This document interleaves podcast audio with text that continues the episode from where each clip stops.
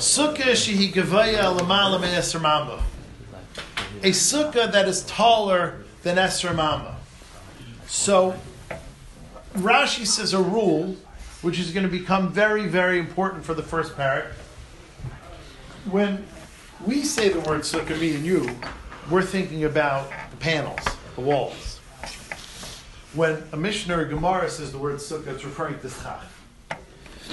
I'm not talking about your walls. I don't care about your walls. I mean, we'll have to talk about walls eventually. But when we say the word sukkah, Rashi says, al shem deschach, it's kari sukkah. When we talk about sukkah, we're talking about the schach. So Rashi so says the Mishnah, sukkah shehi gevaya. If the schach is higher, lamala, higher than, me esrim amma, twenty amas in the air, is psula. If schach, if a sukkah is taller than twenty amas, the sukkah is possible. And of course have to talk about that today, why? But that is the first din of the Mishnah. If the sukkah is higher than twenty amas, schach is higher than twenty amas, the sukkah is possible. Rabbi Yehuda machshir. Rabbi Yehuda says it's okay. And if the schach is not even ten tefachim high, then it's for sure a puzzle. Even Rabbi Yehuda doesn't argue. Psul number three, v'she'en l'shalish t'fanis. If a sukkah doesn't have three walls, it's also puzzle, which means she'en la. If it, if the schach doesn't have three walls, if you don't have three walls in your sukkah under your schach, it's also psul.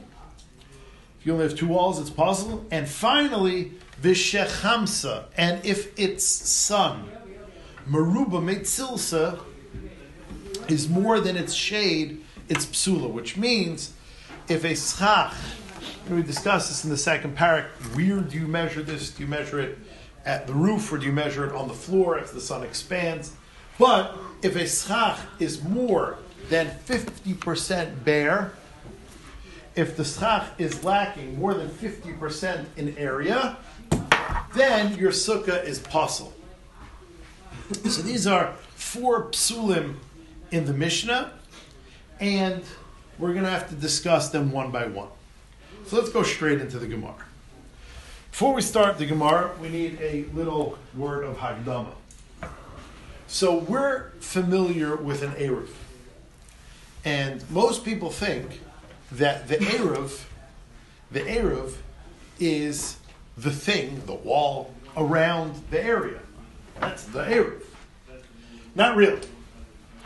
An Eruv is any area that's not a real Rosh Hashanah can be turned into Rosh Hashanah.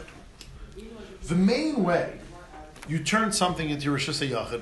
What makes your house your house? What makes your house is the kitchen. The kitchen that you eat together is what makes a house into a house. Right, Nelson? What makes a house into a house... That's what you're implying there. ...is a kitchen. Because what? Why is a house a house, not a dormitory? Because you eat together. The single thing that brings a house together is common eating.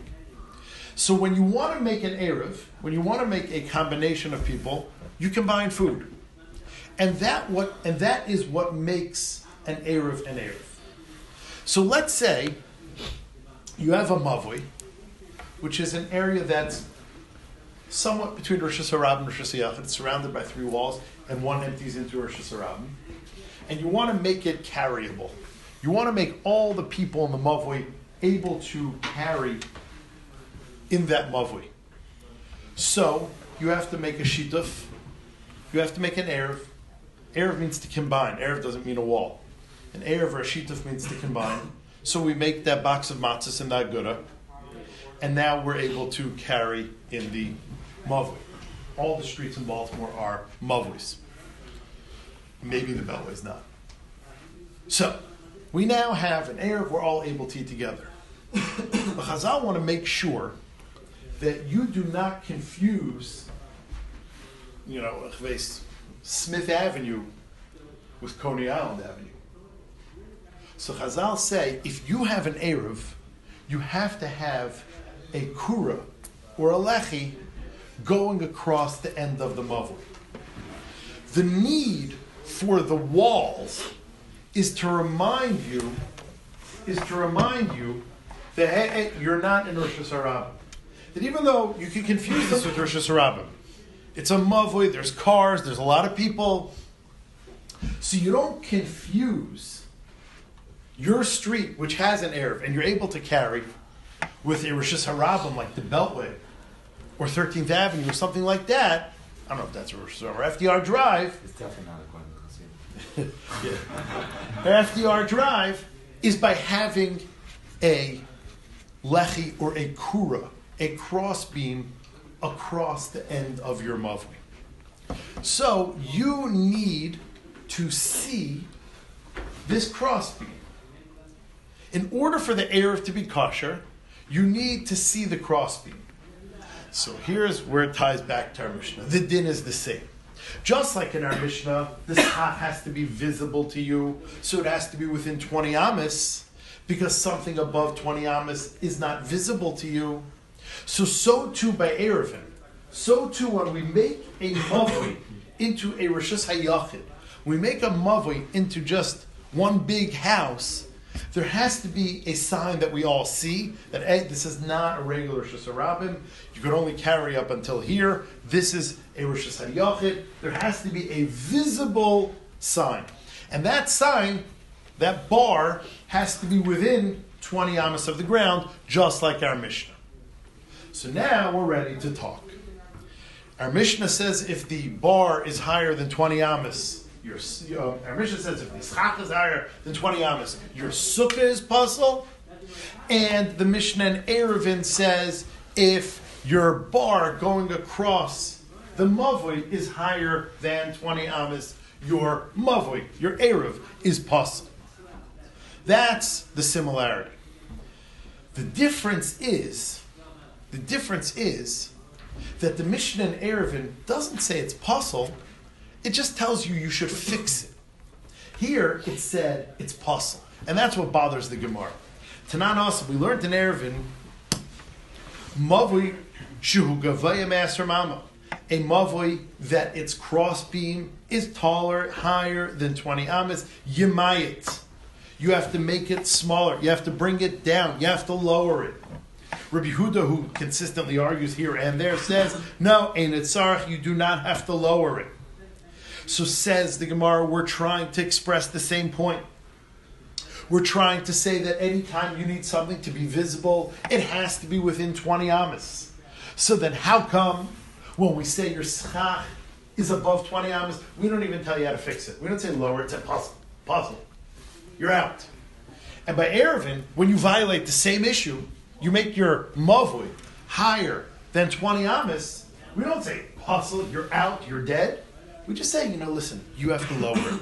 Asks the Gemara, Maishna, why is it different? Gabes sukkah. By sukkah, the tani psula, that it just says, pasul, goodbye. Umaishna gabe mavi the tani takanta. And why by mavi does it say affix? It says lower it. Says the Gemara two answers. Number one, sukkah deraisa tani psula. A sukkah, its height is deraisa. How high a sukkah is, is in the Torah. Which means the Torah says you need a sukkah. The definition of a sukkah, as we will see in a minute, is something that its roof is within twenty amas of the ground. And therefore, there is an objective din called sukkah, which is not ours to tamper with. The Torah said it. So when you violate what the Torah says, when you don't do what the Torah asks, so you know what I call that? Puzzle. It's not mine to tell you what to do. It's not my idea. I didn't make up this thing, sukkah. Me, the Mishnah, us, the Tanayim, us, the Halacha, did not make up this din of twenty amas. The Torah did.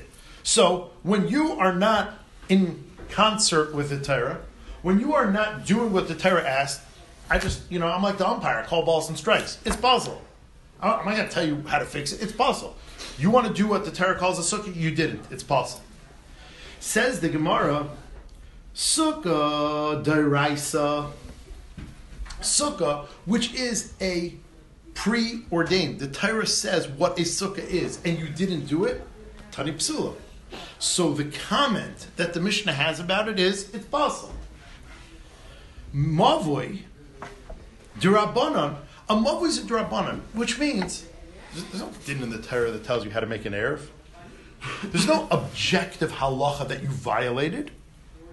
You're coming to us. How do I make this mavoi carry in a bowl? How do I make this mavoi able to carry in it? You got to make it within twenty amas. So I'm going to tell you, oh, that's too high, make it a little lower. There's no objective din that I, I'm telling you, you didn't make, you didn't meet. There's no objective requirement that I can tell you, you failed to meet. It's a derabanan. I'm teaching you how to do this. So therefore, if it's higher than twenty, no, no, no. You want you want to carry in it, you got to lower it.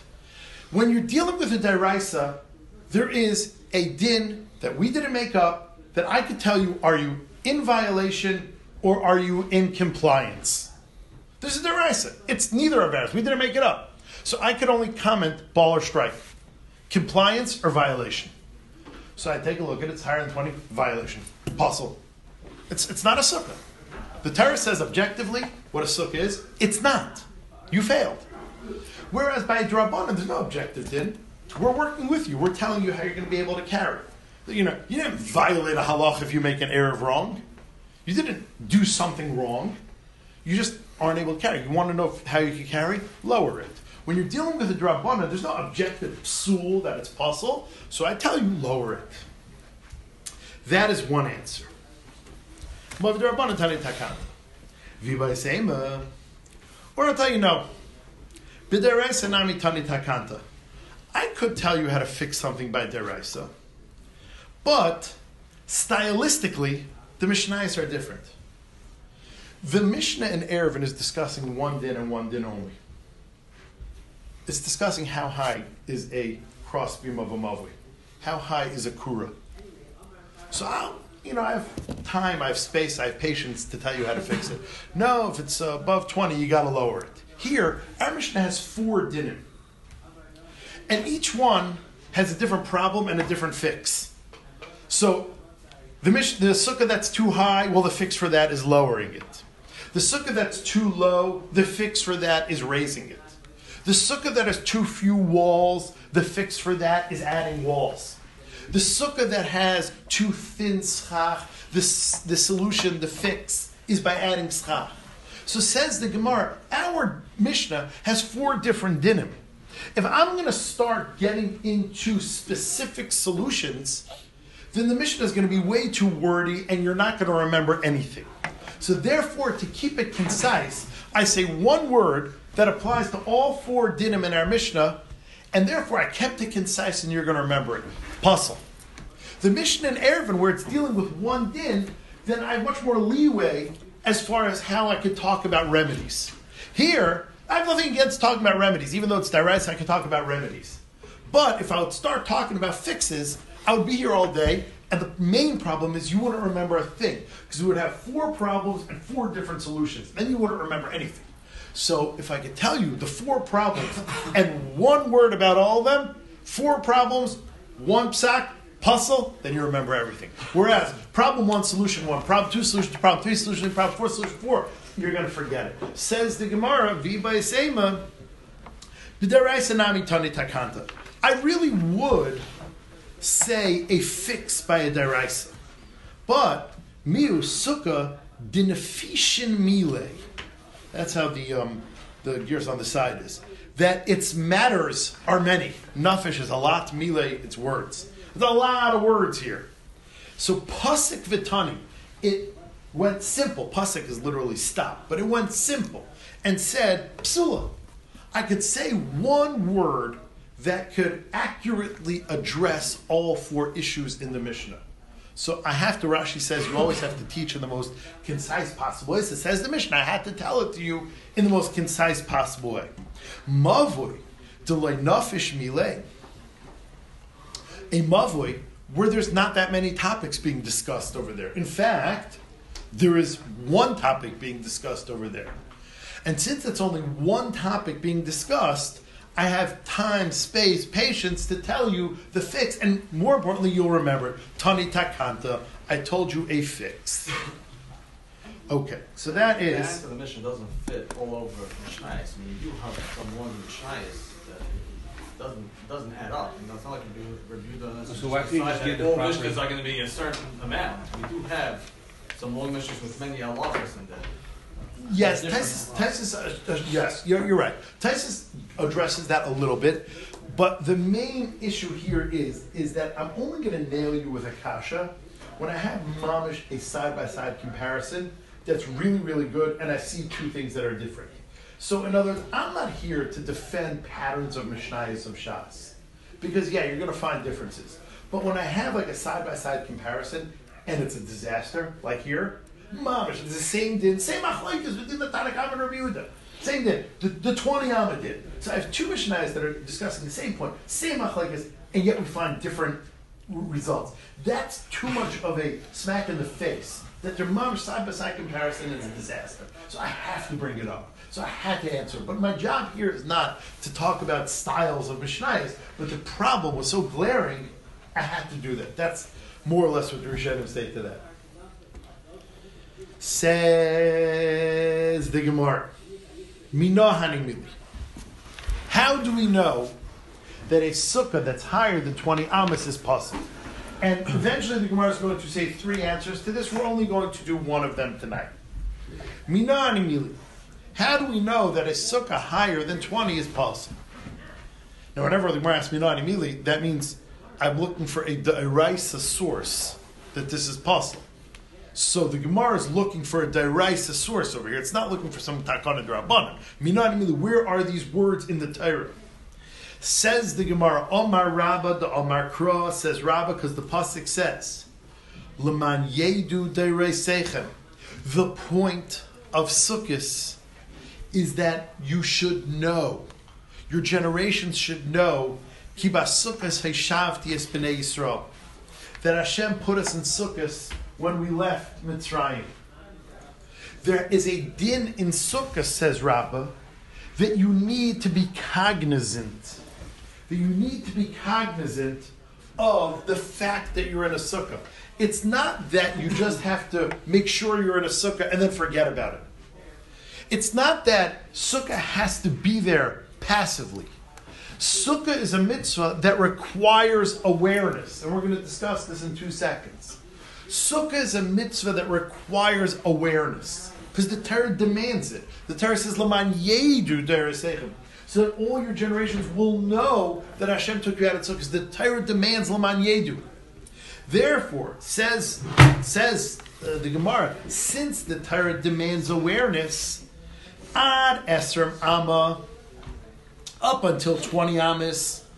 Adam Yedeya Shu Dar B'Sukkah. A person knows that he's living in a sukkah. A person's natural field of vision takes in the picture basically until twenty amos, which means you subconsciously are aware of your surroundings up until a certain field of vision. And the Gemara says that field of vision is twenty amos high. That subconsciously you're taking in constantly your view of X wide, X far, and X high. X high is twenty amos. So since sukkah demands being cognizant of being in a sukkah, sukkah, the Torah demands knowing that you're in a sukkah, therefore the schach has to be in the distance of knowing. And what is that distance? twenty amos high. Adam Yedeya Shu Dar B'Sukkah. Lamal me'asrim amma, above twenty amos, ein adam yedea, a person doesn't know, shedar b'sukkah, that he's in a sukkah, mishum delei shalta be'ena, because the eye has no domain over there. Which means if you are in a sukkah that's one hundred feet high, you're in a sukkah, but your eyes aren't cognizant of it. If your eyes aren't cognizant of it, you are not going to fulfill the Torah's mandate of L'man Yedu Deraisechem, that you're in a sukkah. And that's the first reason that a sukkah has to be within twenty amos. Now this is the source for a very, very, very famous Bach.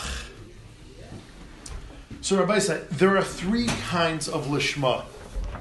There are three kinds of lishma. When we talk about lishma, or better, I'll use a better word, kavana. There are three kinds of kavana in a mitzvah. First of all, there's the kavana of pirush hamilus, explain, you know, knowing the words. We're not talking about that now. We paskin mitzvahs triches kavana, which means when you do a mitzvah, you have to do it knowing that you're doing a mitzvah. Which means, this is mainly an issue by eating mitzvahs. When you eat matzah, you have to say, I'm eating matzah for the mitzvah.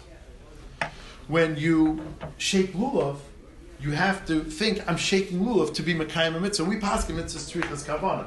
So if you shook lulav for some other reason, which is impossible, that's why you say also stumble shema, you're not yet, but you, that's kavana number two. Kavana number three is to know the reasons behind the mitzvah. Now we never do this. Meaning, for instance, um, when you eat matzah, you do not have to know why you eat matzah. In fact, we say a stira at the seder. Sometimes we say we do matzah because it's where we ate Mitzrayim. Sometimes we say we ate matzah because it's what we ate when we left Mitzrayim. You don't have to know why we eat matzah. You're yetze one hundred percent if you have no idea the reason why you eat matzah. If you have no idea the reason you have to eat maror. Says the Bach, there are three mitzvahs that you need to know why you're doing them. Not that you're doing them. That you have to do by all mitzvahs. There are three mitzvahs that you have to know why you're doing them. And they are tefillin, tzitzis, and sukkah. Because by all of them it says laman yedu. That you have to know. Or tzitzis says laman tizkeru. But by tefillin it says laman yedu. And by sukkah it says laman yedu. And therefore, I will read to you the lashon of the Bach. Shemikevan shahapasik mufurish laman yedu. Since the pasuk is clear that you have to know why you're in a sukkah, v'im eina yedeya tam yeshivasi b'sukkah, if you do not know why you're sitting in the sukkah and you do not think about it, laikiyim mitzvah sukkah kitikaida, you're not makayim mitzvah sukkah. My wife is more religious than me. She has a poster that says this in the sukkah. It's like a direct quote from the Bach, like, you know, a picture of Kalashel in the Midbar. But the Bach says, because of this Gemara and this pasuk, if you're not aware of why you're in the sukkah, because Hashem took us out of Mitzrayim and put, put us in sukkahs, you're not yaitzeh. It's it's a whole new level of kavanah and mitzvahs, which we never require, except by tzitzis and by film. Don't worry, the Mishnah Berurah says, b'diavad yaitzeh im laikiyah. Mishnah Berurah says, you're yaitzeh if you did not...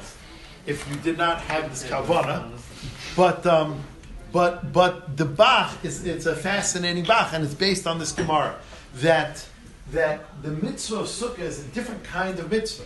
The mitzvah of sukkah is laman yedu. You do the mitzvah so that you will know why you're in the sukkah. The Torah doesn't demand this by by matzah. The Torah says barav teichel matzahs. That's it. Barav teichel matzahs. The Torah says l'kachtem lechem b'yem rishon pri eitz hadar. Don't say anything about knowing anything. By sukkah, the Torah demands a knowledge of why you're sitting in the sukkah. And therefore, this is the Gemara says, the schach has to be visible because you don't just need to be in a sukkah, you need to be knowing you're in a sukkah. Those are the words of the Torah. You need to know that you're in a sukkah because Hashem took you out. You have to remember. And that's a whole chelik of sukkah. And that's why a sukkah has to be within your natural sight lines in order to keep this on the top of your head. Okay, do chazar.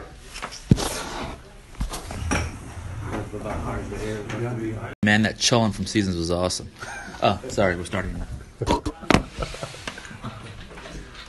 Okay, so we started off the Mishnah last night, and the Mishnah said that a sukkah, the schach of it at least, cannot be higher than twenty amos. And we asked last night why, what's wrong, and we said one reason last night. We said because there's an element to sukkah that one must be cognizant that he's in a sukkah, one must be aware that he's in a sukkah. The Torah says, L'man yeidu deres eichem, yivasukkah zeshavti es b'nei Yisrael, v'etzeitzi es meretz v'tzrayim. And therefore, something is higher than twenty amas. It's not within a regular person's regular field of vision, and therefore he won't see it, and therefore he will not fulfill that part of the mitzvah of L'man Yedu. That was reason one of three. Tonight we're going to say the other two. So, says the Gemara, it's like mamash smack in the middle of Beis Hamid Aleph, Rav Zeira Omar. Rav Zeira says as follows. Mehacha, from the following pasuk. The pasuk describes sukkah. The sukkah tiyeh, the schach, will be litzel yaimam, from shade during the day, and mechayr, also from the elements. The bottom line is, sukkah has to provide shade. The schach has to provide shade. Ad esrim amis, until twenty amis, adam yoshev b'tzel sukkah. A person is sitting in the shade of the schach. L'mayla mas from amas. If the walls are that high, l'mayla mas from amma, ein adam yeshe b'tzel sukkah el b'tzel fanas. A person doesn't sit in the tzel, in the shade of the schach. He's already in the shade of the walls because the walls are so high. So the Gemara says an interesting thing. The Gemara says that this, the shade, the sukkah, the definition of sukkah is shade, and that shade has to come from the schach, and if that shade, if the schach is so high, that shade is coming from the walls, it's not coming from the schach, and therefore you're missing the key element in sukkah, that you have to have shade from the schach. Now the Ritva asks an interesting question. Ritva says as follows. So, wherever you are in the world, and however high your sukkah is, at eight in the morning, you're getting shade from the walls. Because the sun is like all the way in the east, it's not on the top of the sky. So, at eight in the morning, your shade's coming from the walls. nine in the morning, shade's coming from the walls. eleven in the morning, your shade's probably coming from the walls. Okay, high noon, your shade's coming from the schach. But guess what? If your walls are a million amas high, at high noon your shade is still going to come from the schach. By four in the afternoon already, most places your shade's coming from the walls again. Five in the afternoon for sure in the walls. Six in the afternoon is for sure coming to the walls. And, and you know, by seven at night is for sure coming to the walls. So asks the asks the asks the Ritva a great kasha. If you need shade from the schach, not from the walls. It's only when it's shy. It has to be raya. Well, the sun's not up. Be right. It's cloudy. Okay, okay. So anywhere in the world, there are going to be times in the beginning of the day and the end of the day, it's coming from the walls. And anywhere in the world, and anywhere in the world, when it's directly above you, when it's high noon, it's going to be coming from. It's going to be coming from the. You're going to get shade from the schach. At high noon, the, sun, the sun's directly above you. So, no, when it's high noon, you think the shadow won't cast up. When it's high noon, the sun's directly overhead. So, at a certain point during the day, the sun is directly overhead. And asks the Ritva, the Ritva says even better. The Ritva says, except in Tammuz, which is, you know, talked about the uh, equinox, and now talk about the solstice, except at the summer solstice, you're rarely getting sun from overhead. So you're always getting sun from the side. Unless you're, you know, within the tropics, you're like twenty-three degrees on either side of the equator. So, so but, this is not in Tammuz. Oh, that's so you, should, you should build a small sukkah. Right, that's what we're saying. But ask, but Ritva is still asking a great kasha. That's what I was saying. There's no sukkah in the world that's getting sun for all daylight hours from the sh- from the schach, and every sukkah in the world is getting su- is getting shade from the schach at a certain point. The Ritva Mamar says what you said, Morty. Ritva says in Tammuz, in Tishrei, sorry, when Sukkot is, in the northern hemisphere, above twenty, your, your sukkah will never get shade from the schach. Which means, which means, again, unless you're on the equator, by the time Tishrei comes around, you're already the Earth has already shifted away from the sun. The southern hemisphere doesn't count, but in, in the northern hemisphere, where you, you know civilization is, the sun by Tishrei, if you're above twenty, will never hit you overhead in Tishrei. The Ritva says you're right. We're not measuring this all year round. There's only one week of the year that this measurement counts, and that's the week of Sukkot. The week of Sukkot, no, if you're above twenty amas, at no point in the day is your is the sun that directly overhead that it's always at a shtickle angle. So if your sukkah is based like mine is eight feet high, or seven feet high, or nine feet high, then yes, the sukkah is so wide that even in Tishrei there will be times during the day that the shade will come from the schach. The issue is though is you can make. Oh, so so you're one hundred percent right, and Taisus on Amud Beis will say this of course goes for a ratio, which means twenty amas high is for a sukkah that's x wide. Um, if the sukkah is thirty times x, then it could be forty amas high, meaning twenty amas is a ratio. You're one hundred percent right. We'll see on Amud Beis what that ratio is. twenty amas is only a ratio at a certain point, like the Pentagon. Is is such a wide building, you could have something that, you know, the Pentagon is the most volume of Earth, uh, Earth of any building. Um, but once you have a building that wide, you could have one hundred feet high, and you'll still be getting shade from the roof. You know, that, but yet, when we're within the spectrum of that ratio. But, in other words, as far as the Ritva is concerned, more to your one hundred percent right, we're only talking in Tishrei. Okay. Says the Gemara, really? You need shade from the, you need shade from the schach?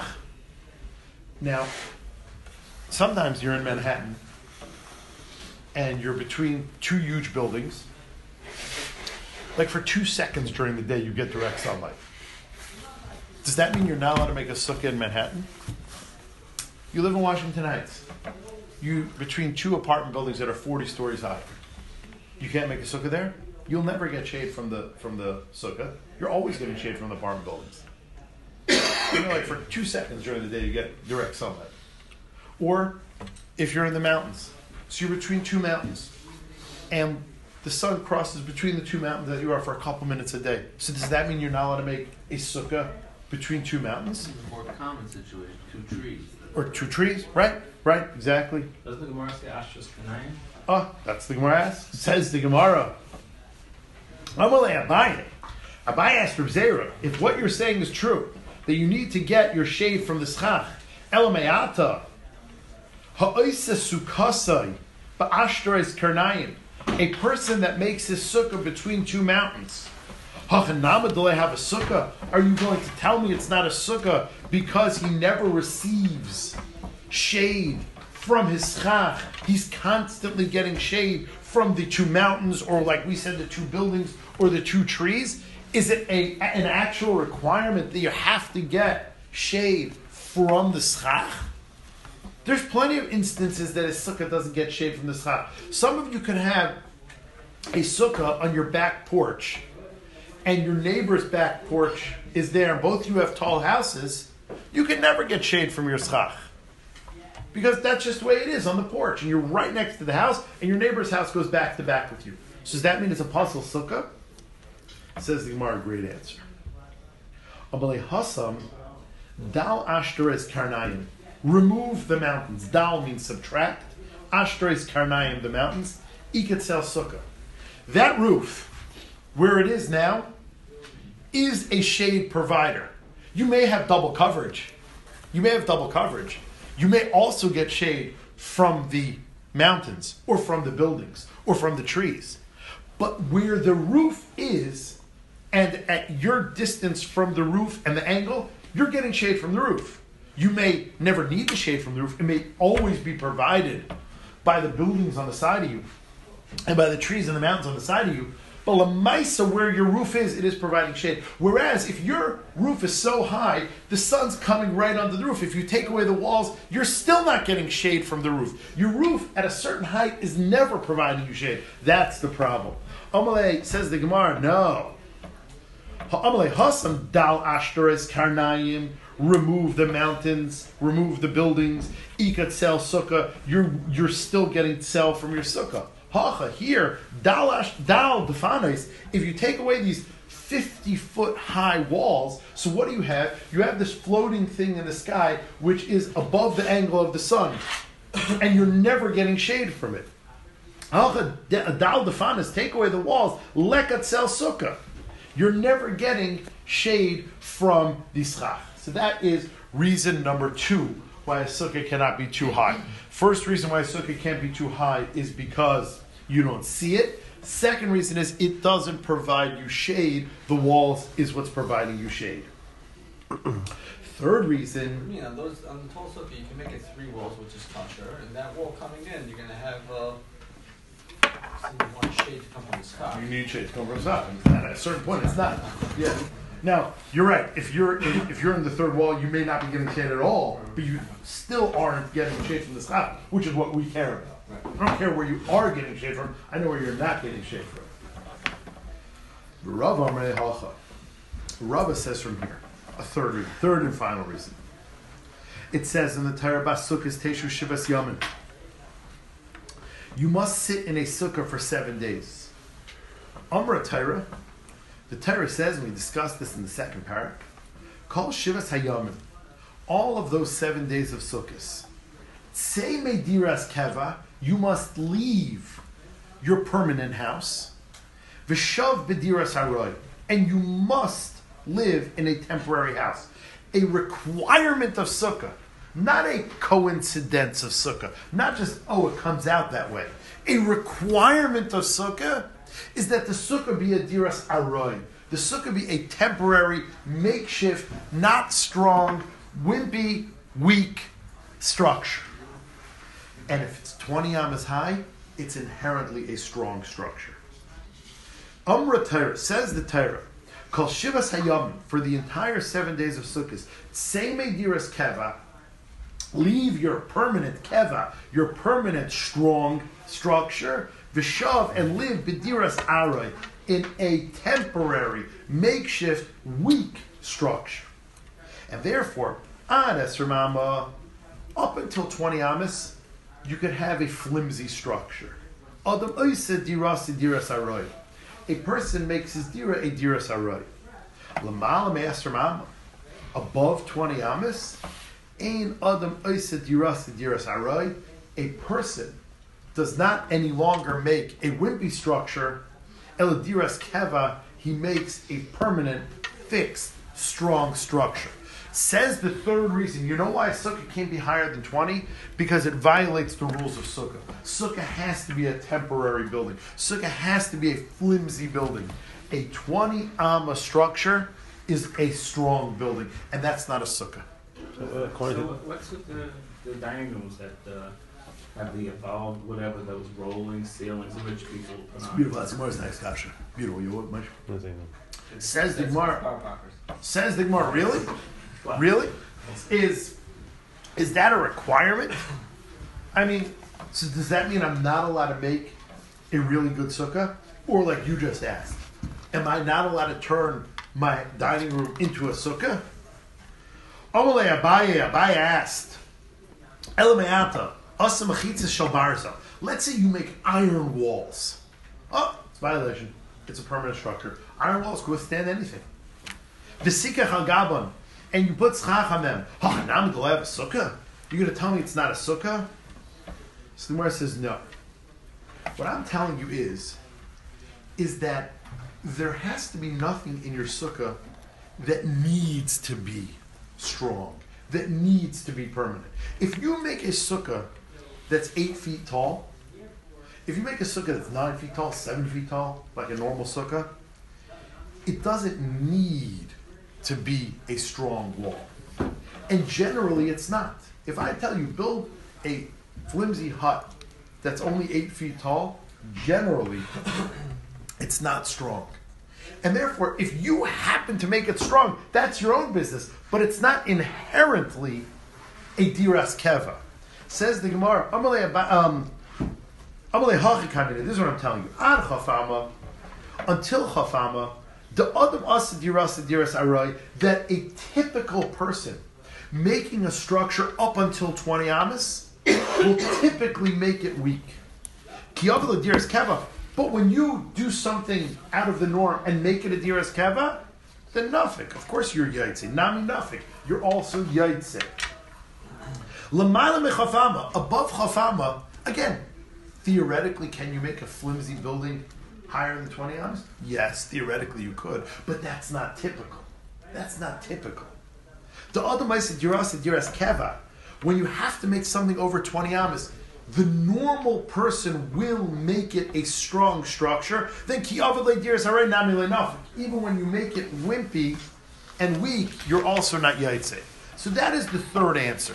The third answer is, is that twenty amas is the cutoff point for which a normal person will make a flimsy building. A sukkah has to be a flimsy building. Now, if you want, you can make it strong. If you want, you can make it iron, but typically it's not. Above twenty amas, you could technically make it flimsy, but typically it's not. twenty amas is the cutoff point from which a person goes to a typically flimsy building to a typically strong building.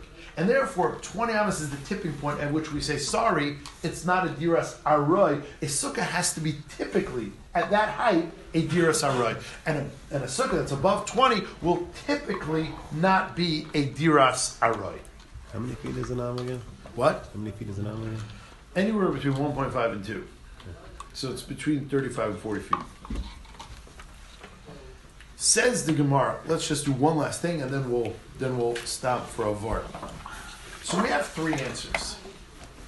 Now whenever there's one answer, there has to be something wrong with it, otherwise why would you have needed a second answer? When you have two answers, there has to be something wrong with it, otherwise why would you have needed a third answer? If what the first person said is universally, mutually agreed upon, then why do you need to add tajud? So we're now going to go through what is the weak point of each of the answers, and therefore why we needed another answer. Why couldn't? Why can we all agree on one answer? So each answer is going to have an Achilles heel, a weak point, and we're going to point that out, and that's why we needed the other two answers. So, kulo karabale amri. The second two answers didn't say like the first one. Rabba's answer. Rabba's the one that said, if a sukkah is above twenty amis, then people don't see the schach. And we learned from a pasuk, L'man yedu, that you should know that you're in sukkahs. Says the Gemara, whoa, whoa, whoa, whoa, whoa. You just took that pasuk totally out of context. The context of the pasuk isn't that you, the person sitting in a sukkah, should know that there's schach above you. Pasuk says, "L'man yedu dereseichem," so your generations will know that Hashem took you out of Mitzrayim. The point, the real way to read the pasuk when you're learning Chumash is that Hashem said, "Commemorate our leaving Mitzrayim and living in the desert by building sukkahs." The "L'man yedu," the "you shall know," is not talking about the sitter in the sukkah has to know by seeing the schach. The simple reading of the pasuk is, we, Klal Yisrael, should know in two thousand seventeen that, you know, many thousands of years ago, Hashem took us out of Mitzrayim. It doesn't mean the sitter in the sukkah should know. It means the Jews should know that we were taken out of Mitzrayim. So says the Gemara, that's not telling you you have to see the schach. That's an alternative way of reading the pasuk. It's not the pashat pshat. Kulo karabale amri. That's saying the generations should know Hashem took us out of Mitzrayim. How do we commemorate that Hashem took us out of Mitzrayim? By sitting in sukkahs. Not that the guy sitting in the sukkah should know that the schach is above his head. You just took the pasuk totally out of context and made a drush out of it. That is not the standard reading of the pasuk. I don't like your reason. So that's why I do the next reason. Rav Zeira Rav Zeira said, oh, the pasuk says the sukkah is going to protect us from the elements. Says the Gemara again, that's not the simple reason of the reading of the pasuk. That's a pasuk in Yeshaya, describing where Mashiach is going to come, Hashem is going to protect us. It uses as a metaphor a sukkah, that HaKadosh Baruch Hu is going to take care of us, we're going to be protected from all the outside influences, from all the elements. It says Gemara, I'm not learning from there that the sukkah has to provide shade. I'm not learning from there that the schach has to provide shade. The reading of that pasuk is Ha'uli Ma'is HaMashiach Hu D'chsiv. That's talking about in the days of Mashiach, Hashem is going to protect us from all, you know, bad things. Rav Zeira, who did learn from there, defends himself and says, yes, you're right. The pasuk is talking about the days of Mashiach. And yes, that is the main idea that the pasuk wants to convey to us. But if it all, if all it wanted to convey to us was that, it didn't have to use the word tzchach. Hashem could put a canopy on you, a chuppah, a canopy, to protect you from the elements. Umay v'sukkah tiyel etzel yoimam. Why did it choose specifically that code word, sukkah, to tell you that no, it's not just in the times of Mashiach Hashem is going to protect you from the elements. A sukkah should protect you from the elements by providing shade. My v'chop, my v'sukkah tiyel etzel yoimam. Shams b'nei tarti. So we hear two ideas from here. Yes, you're right. We hear one idea. Then the days of Mashiach, Hashem is going to protect us from the outside influences. But also we hear that the sukkah is going to protect you with shade. And finally, Kirav Anami Le'amri, we also reject the third teretz, Rava's teretz, that the sukkah is too strong. Mishum kasha da Abaye. Abaye's kasha, and listen, you gave an answer, but I really like Abaye's kasha. Abaye said, really? A sukkah has to be a deer. A sukkah can't be a deer as kava. Then why are you allowed to make a sukkah out of iron? Why are you allowed to turn your dining room into a sukkah? Why are you allowed to have a retractable roof? Why are you allowed to have? Trust me, these sukkahs that we make nowadays, if you weather guard it, it'll last as long as your deck. It's it's a deer as kava. Your sukkah nowadays. So what are you talking about? You're allowed to make a sukkah deer as kava. The fact that that a twenty-amma sukkah has to be deer as kava is not an issue, and therefore we don't like your reasons. So each one of these three reasons. Each one of these three reasons is has a flaw, and therefore we needed the other reasons. So we started off, the Mishnah said that a person yeah. that a person is not allowed to make a sukkah, or a sukkah is not allowed to be higher than twenty amas. And we gave three reasons. One reason was that a person has to know, a person has to be cognizant he's in the sukkah, and if it's higher than twenty amos, that's not mishlat shalta be'ena, that's not where his natural line of vision is. That was one reason. Reason number two, reason number two was that if your sukkah is that tall, you're not getting shade from the, from the schach. The sun will just come at most angles, will just come from between the sky and your schach, will come right under your schach. Your schach is not providing any protection like it has to. That's the second reason. And the third reason was that, generally speaking, making a sukkah twenty amas high entails making a diras keva, and a diras keva is possible for sukkah. It's in generally making a sukkah twenty amas high is a diras keva. It apostles the sukkah. Those were the three reasons. So, we're now going to bring three qualifiers on our Mishnah. And we're going to see with which one of those pshatim do these qualifiers jive.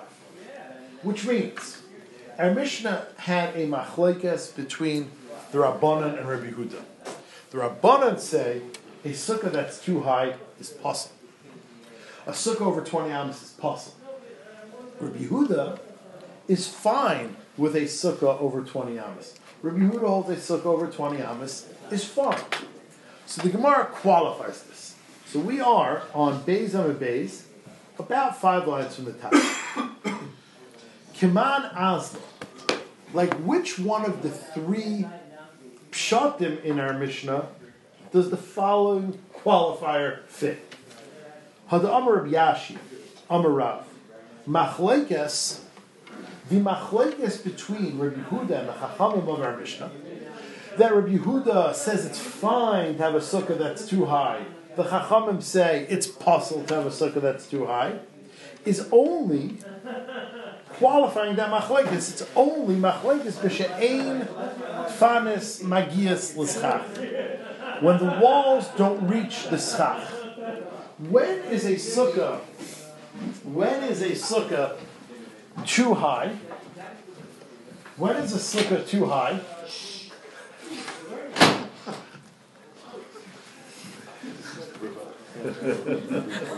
um, when is when is a sukkah too high?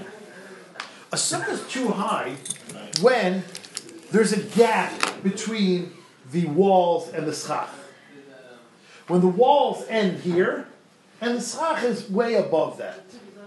But aval defanes magias l'schach. If the walls go contiguous straight up to the schach. If the if the walls hit the schach, then there's no machlekes. Everyone agrees there's no height limit to sukkah. Aval defanes magias l'schach, aval defanes magias l'schach, afilu lamala me'esrim amak shera. Even if a sukkah is higher than twenty amas, it's still kosher. Which means this statement from Rabbi Yashi changes everything. It's not a machlekes Rabbi Yehuda and the Chachamim everywhere. Is a sukkah that's too high possible? Chum says it's possible. Rebuta says it's kosher. It's not a machlekes everywhere. It's only a machlekes if the if the walls don't reach the schach. If the walls stop and then there's a pause, there's a break, and then there's the schach. That's when the chachamim have problems. But if it's like our sukkahs, that the walls go up to the schach more or less, there's no problem. Now, okay, you know, I hear that. What's the logic behind that? Why would there be no machlekes if the schal, if the walls reach the schach? Why would the chachamim all of a sudden be okay with a too high sukkah just because the walls reach the schach? Why does the walls reaching the schach change the chachamim's opinion? Says the Gemara, Kiman. Like, which one of the three pshatim that we said in Amud Aleph does that go like? Kirab. That fits perfectly like Rabba. Kiman Karabba. The Omar that Rabba said, Rabba said the main problem, the reason why sukkah is too high is puzzle, is Mishum Dole Shalta Be'ena. Because the eye will not take notice of the schach. But if you have something that, so to speak, is directing your eye straight up to the schach, if you have something that is causing your eye to follow up the wall straight to the schach, then the problem of not noticing the schach is taken care of. The problem of not being able to see the schach is all of a sudden taken care of. So says the Gemara, Hirabah, the Amr, that the whole problem of a sukkah being too high is Misham Dole Shalta Be'ena, because the eye does not notice the schach, but v'kevan d'dfanes magias l'schach. But if the walls actually reach the schach, then hey, mishlat shalta be'ena. All of a sudden you notice the schach, and all of our problems are taken care of. So the Gemara is making a shidduch over here. The Gemara is saying, this qualifier of Rabbi Yashi, that says that ah, the Chachamim, who generally don't like sukkahs too high, are okay if the walls reach the schach. The Gemara is making a shidduch. That jives per- perfectly with the reason a sukkah being too high is possible is because you don't see the schach, but that problem is taken care of if the walls go straight up to the schach. That these two shittas jive nicely with each other. Since the problem is not noticing it, if you have something that caused you to notice it, then having a sukkah that's too high is no longer a problem. Those two shittas go well together. That's the uh, that's the first Gemara. That's the first Gemara. Next. Okay,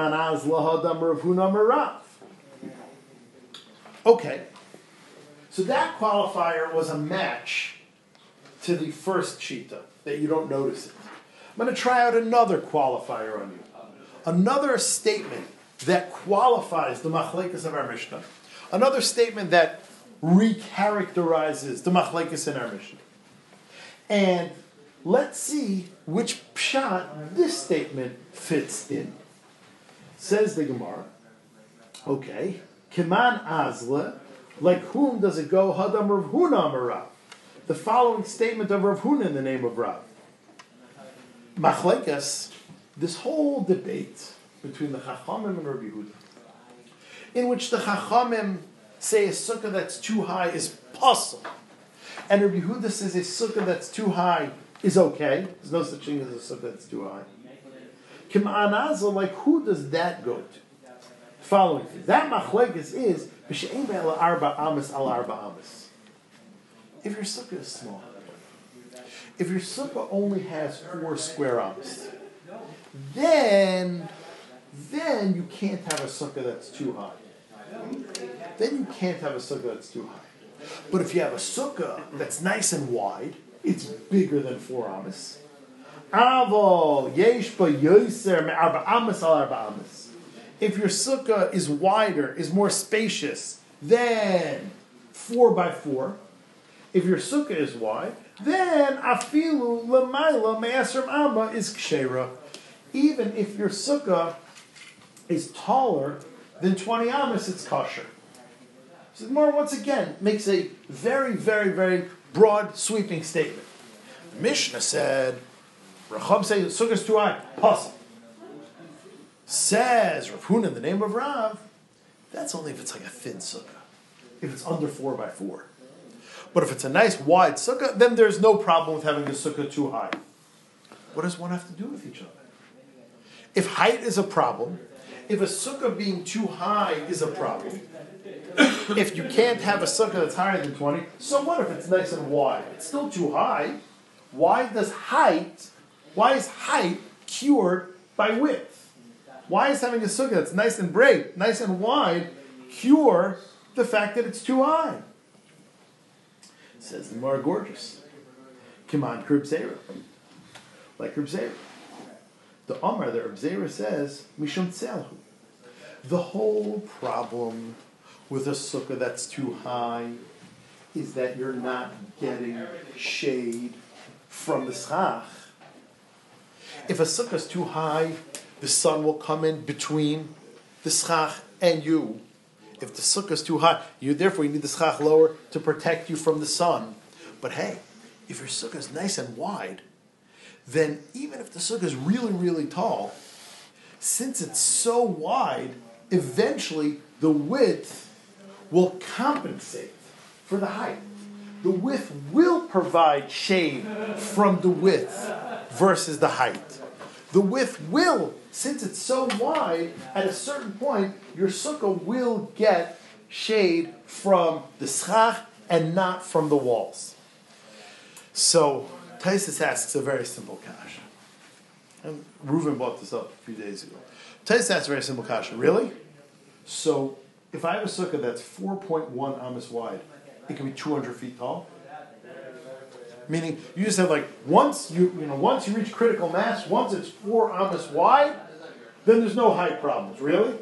One one foot ago, twenty was too high. When you add a foot in width, you could go twenty feet higher. So Taisus, at least in one tarot, says, no, this is a ratio. This is a ratio.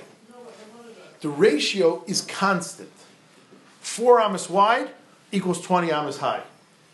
Five amas wide is a little bit more than twenty. You know, whatever the math is, you know, four to five is twenty percent. It's twenty percent wider, so you could have twenty percent taller. So twenty percent of twenty, I guess, is four amas. Um, and like, and so on and so forth. In fact, the Achronei Klar does this work in reverse also. If you have a sukkah that's two by two, can it only be ten?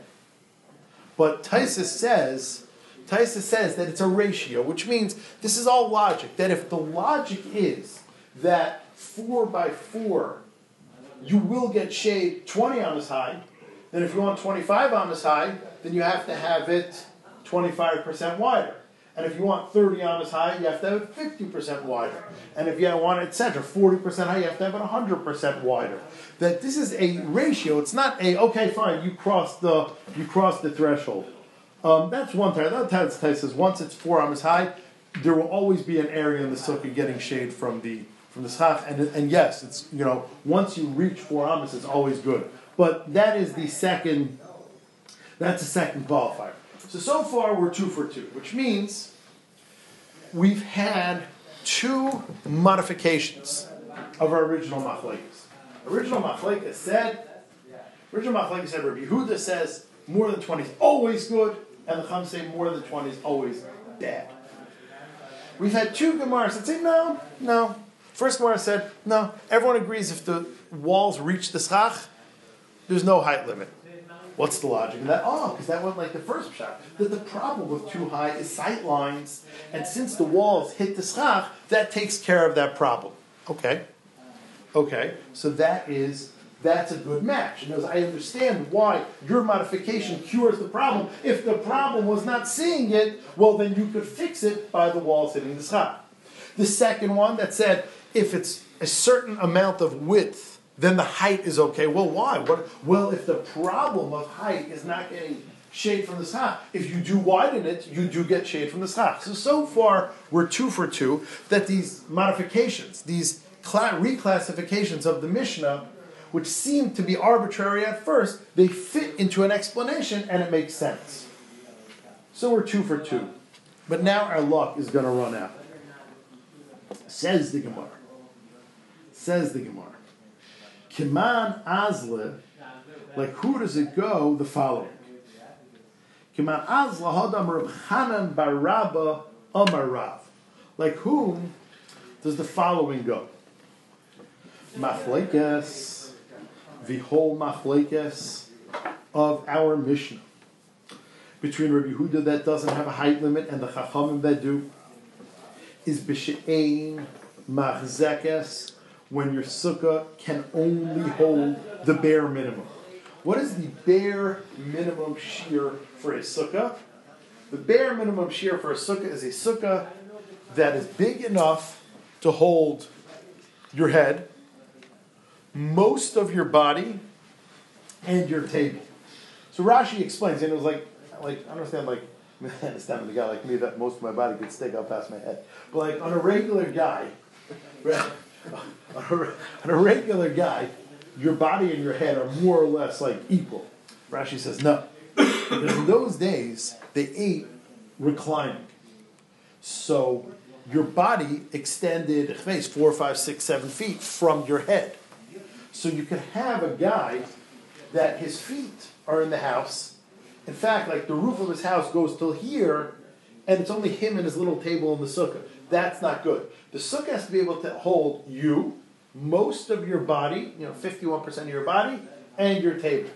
If a sukkah can hold the bare minimum shear, now like everything else in halacha, we take a a, uh, a description and we make we monetize it. So sukkah, Rosh Yerushalayim, is a nice idea. It means seven tefachim. Just like Tzeis HaKechavim means, you know, two medium stars, means forty-five minutes. So we take every, like, description and then we put an exact number on it. So the, the psychology behind the description is it's got to fit you, your body, and your table. The practicality of it is seven square tefachim, twenty-one inches. A sukkah has to be twenty, you know, twenty-one inches this way and twenty-one inches this way, minimum size. So, says the Gemara, the machlekes in our Mishnah between Rabbi Yehuda and the Chachamim, that the Chachamim say a sukkah that's too high is possible, and Rabbi Yehuda says even a sukkah that's too high is kosher, is only talking about that basicest minimum sukkah, that seven by seven sukkah. Any sukkah that exceeds the bare minimum, any sukkah that's better than the bare minimum, don't worry, everyone agrees there's no height requirements. There is a minimum in the Mishnah, though. Right, that's a different psul. In other words, that's its own psul. Um, um, Well, you know, no, that's on, like the, the smallest height. We're talking about once it's eight square tall, when your circle is twenty-four square inches, it could be one hundred feet high. Even the Chacham agreed to that. A modification to the Machlekes and Mishnah. So we had two other modifications. Now this is a third modification. Now, this makes the Machlekes and Rav Yehuda and the Chachamim team. The whole Machlekes and Rav Yehuda and the Chachamim is on a seven by seven, twenty-one square inch sukkah.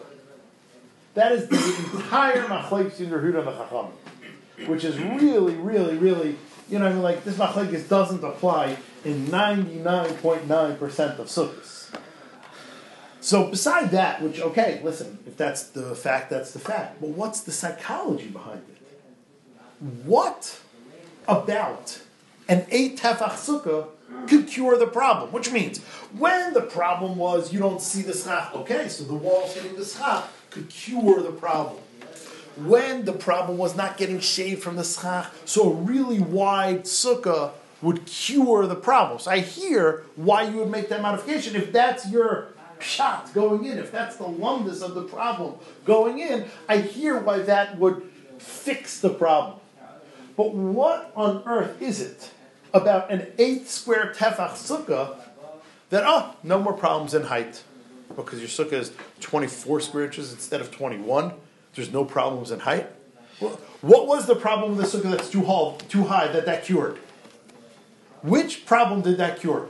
Which of the three problems, the three descriptions of the problem, the three pshatim in the problem, which of the three problems did having a sukkah that's, Baruch Hashem, twenty-four square inches, fix? Makes no sense. Says the Gemara, Kiman Azli. Like whom does it go? Kiman Azla, the following modification of our Mishnah. Hada Omar, Rav Chanon Bar Aba Amar Rav. Machlekes, the entire machlekes of our Mishnah, between Rabbi Yehuda that says a sukkah that's too high is kosher, and the Chachamim that say a sukkah that's too high is possible, is b'she'ena machzekes, only in a sukkah that can fit the bare minimum, elekadei roshei v'rubei v'shulchanai, the barest minimum of a sukkah, your body, your head, and your table. Aval, but if your sukkah is so big that it could fit more than just the bare minimum. If your sukkah can fit more than just the bare minimum head, body, table, meaning it's bigger than seven square inches, bigger seven square tefachim, all of a sudden, no one has any problems with the height. Even the Chachamim that say a height is a problem. Oh, if you have a sukkah that's eight tefachim big, no, height's not an issue anymore. Like, who does that go? Like, what would be your problem with a sukkah that's too high, that that cured? In the first two cases, you made a statement, oh, the Chachamim don't mind. Why? Well, because if the problem was height, it cures it. And in the second one, if the problem was shade, it cures it. What problem does having an eight tefach sukkah cure? Says the Gemara, says the Gemara, Kima. Like, who does this go? Says the Gemara, Delay Kechad. Like, none of the above. Which means we cannot figure out, based on our reasons, why a sukkah that's too high is possible. None of the reasons given for a sukkah being too high would this cure. So we cannot make a shidduch for this. We cannot find a match. Kiman Azla, like who does it go? We don't know. Which means let's go through the let's go through the, the shittas. First shittas says, you know why sukkah that's too high is possible? Because you don't see it. Oh, but if it's eight tefachim, then you do see it. Uh, no, so it doesn't work like it. What's wrong with sukkah too high? You're not getting shade from the schach. Well, if I make it eight tefachim wide, I am getting shade from the schach. No. Um, the third thing is if a sukkah is The, uh, if you make it twenty amas high, it has to be a diras keva. Well, if it's eight tefachim high, if eight tefachim wide, it doesn't have to be a diras keva. No, no. So this statement is not cured by any of our problems. This statement says, "Oh, the sukkah is eight tefachim wide. The height problem is cured." Well, according to any of the three explanations we gave in the height problem, in why a sukkah that's too high is possible, having a sukkah that's eight tefachim will not cure it. And therefore, the Gemara says, Kiman Delay Kechad, This doesn't go like any of them. Okay, we'll stop here for Chazar. In that sukkah that the schach goes to twenty, where did we see the plain case? Not, not the case of the wall, go to the top. And, this, and the plain sukkah of the wall just has to be... You know, so so we're, we're going to get this much, much later in the first paragraph, that you could technically have a, have a sukkah. We started a Mishnah.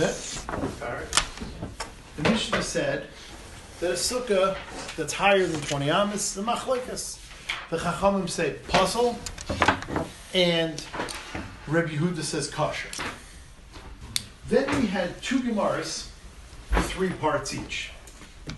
The first Gemara gave three reasons why a sukkah higher than twenty amas is puzzle.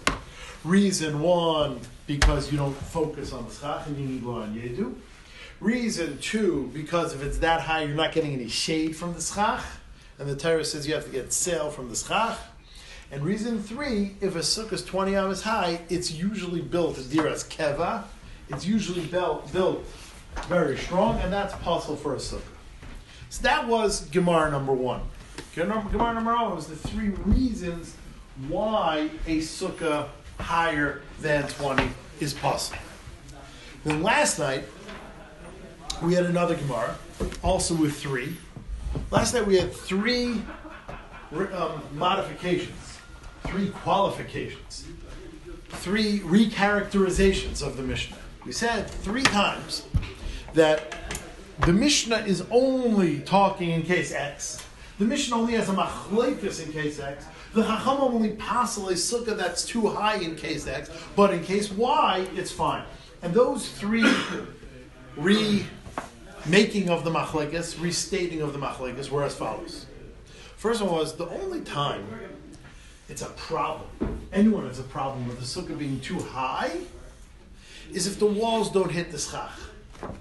But if the walls hit the schach, if the walls reach all the way up to the schach, then everyone says a sukkah that's too high is possible.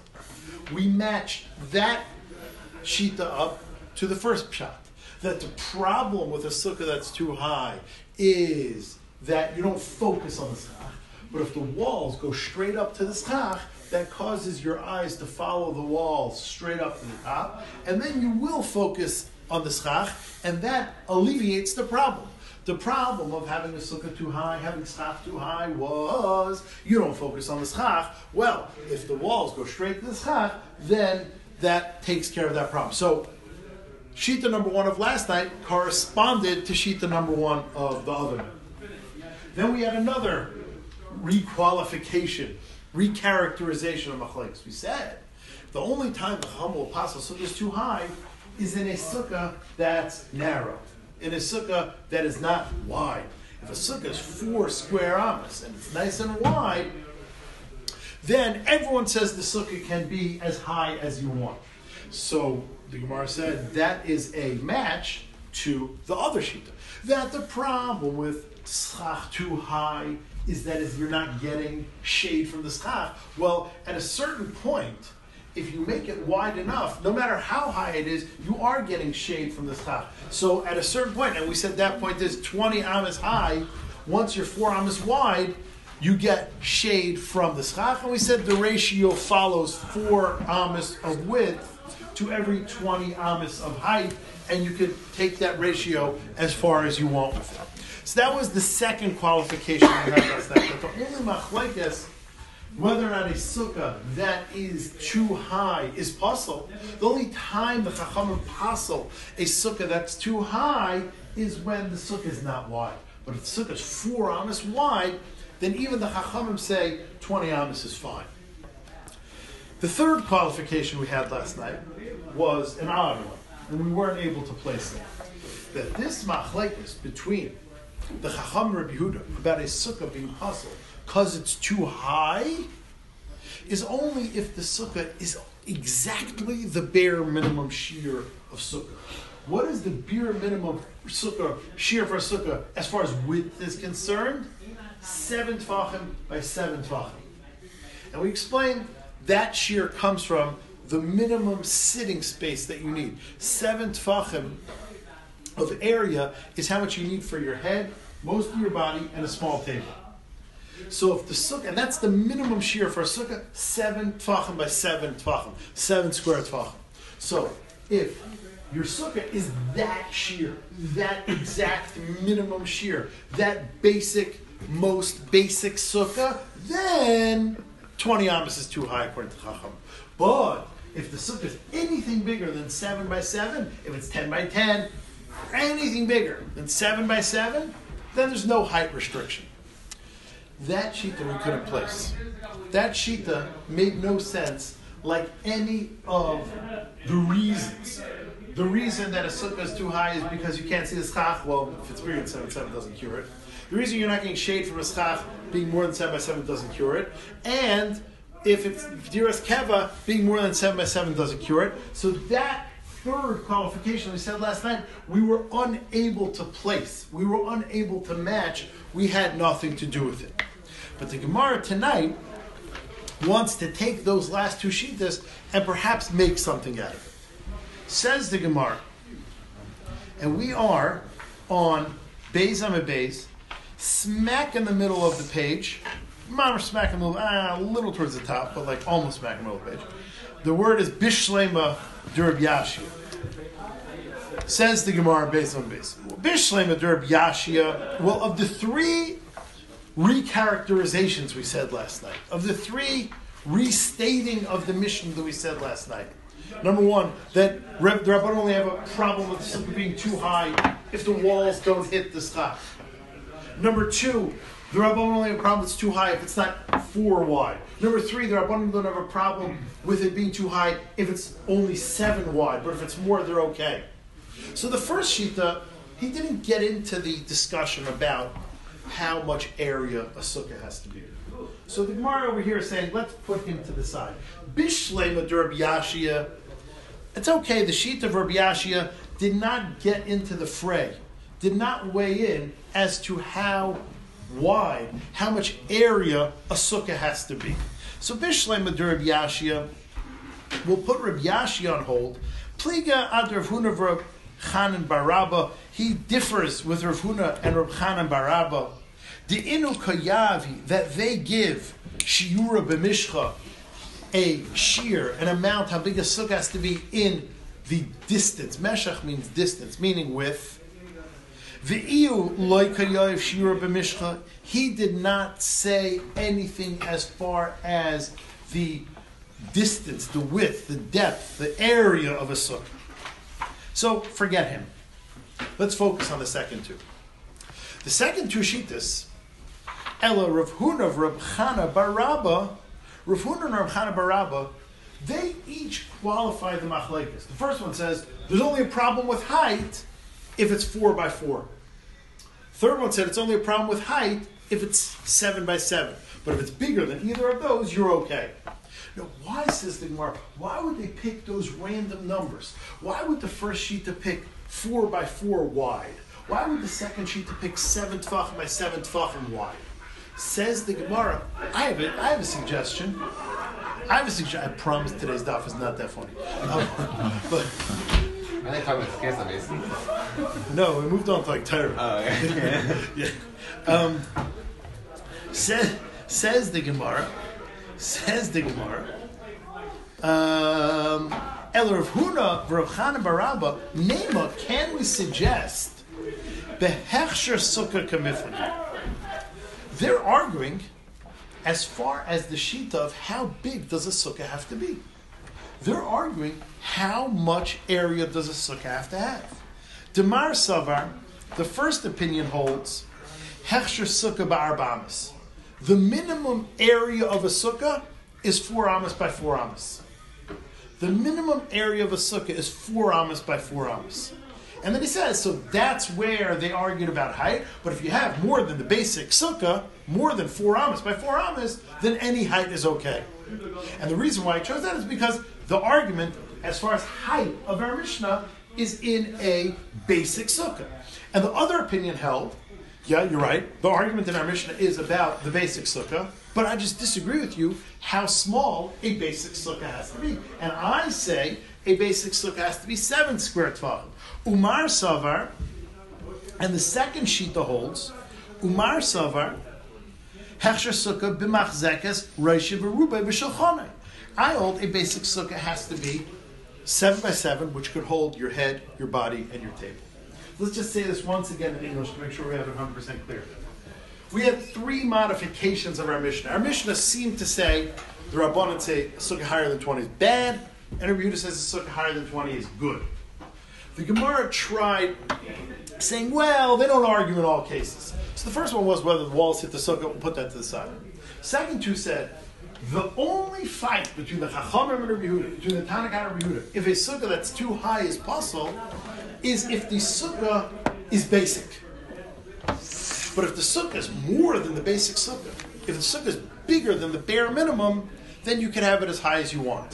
First one said bare minimum is four amas, and the second one said bare minimum for sukkah is seven tefachim by seven tefachim. Says the Gemara, no, no, I don't go along with that. Says the Gemara, no.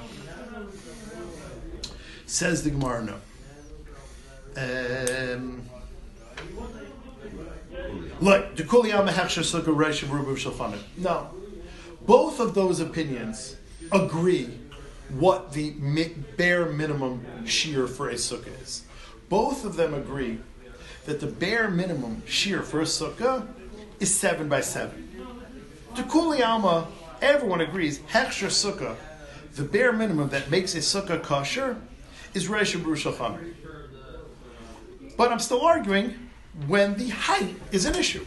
Meaning, just because I say height is an issue up until four square amas, doesn't mean I hold a sukkah isn't kosher with less than four amas. I hold the sukkah is kosher with seven by seven. Height is an issue until you're four square amas. After four square amas, it's not an issue. That doesn't mean I hold a sukkah is not kosher if it doesn't have four square amas. All I said is that height is an issue until four square amas. I never said, I never said a sukkah isn't kosher up until four amas. You try pinning me and saying, since I said height is only a problem at that size, that's the bare minimum for a sukkah. No, I agree with the other mandamer. I agree that the bare minimum shear for a sukkah is, the bare minimum shear for a sukkah is seven square tefachim. Height is an issue from a bare minimum sukkah, seven square tefachim, all the way to a sukkah four by four. After four by four, height is no longer an issue, but that's not a bare sukkah. Bare minimum sukkah is seven by seven.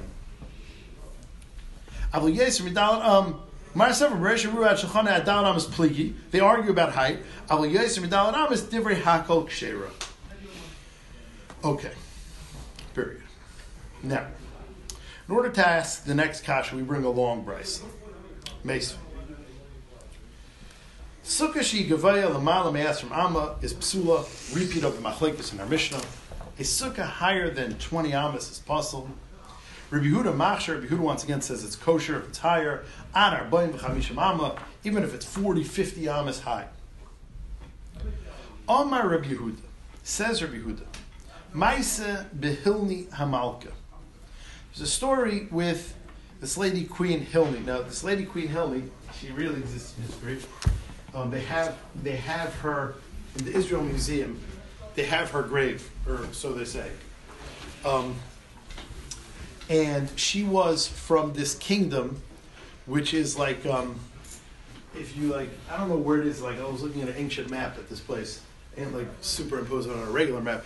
If it looks like it's in either eastern Syria or Western Iraq, and she was a real queen, and she really was Megayer, and she had a son that you may have heard of, Munvaz HaMelech. So this Queen Hilni was a real queen who converted, and she had a son, Munvaz, and um, like before she was like a Zoroastrian, I think she was married to her brother, um, which is a different story for a different time.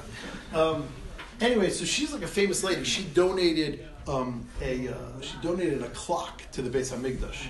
It was like this gold thing that was perfectly aligned with the sun, and when the sun hit that gold piece, it made like a light all over Yerushalayim, and everyone knew that was Sivsman Kriyashma.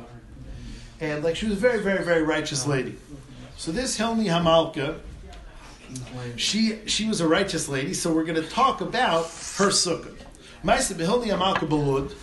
Start with Hilni HaMalka in Lud. Oh, her sukkah was higher than twenty amas. And and all of these Kanim paid visits to her on Sukkot, and they didn't say a thing to her. Says Rabbi Yehuda, you see, I'm correct. You know, forget all the lumdus. Look, I have mamish a ma'aser rav. Forget all the lumdus. The rabbis went to a sukkah higher than twenty amas, and no one protested. So you see, it's fine. You know, like the old joke, you know, heter ma'ir rabunim. one hundred rabbis ate there, so it must be kosher. So like, you like the rabbis went to the sukkah, and it's fine. Says the Gemara, I said to Misham Raya. The Chum said, you think that's a Raya? Isha Haisu P'turim and Asukkah. The reason no one protested is because who cares? No, not that she's not from, but women are putter from Sukkah. You know, if there's too many guests, uh, the, the women eat inside. So women are putter from Sukkah. So the fact that she was sitting in a sukkah that's possible and didn't elicit a protest from the Chachamim is meaningless. Amr Lahan, you're correct, but she had a bunch of boys. V'hale shiva banim havula. She had seven sons. That's number one. Number two, v'ayid kol ma'aseh le'aseh al pi chachamim. And beside everything she did, she did with rabbinic advice. Versus Lamin Lemisni Va'id. Why do you need two reasons? You got me on the first. The fact that she had seven sons, the boys are Chayav and Sukkah. So checkmate. So you have a Raya. You have a Raya from there. Why do you need to bring another checkmate? Why do you say, and besides, she did everything al pi the Chachamim? You got me on the first.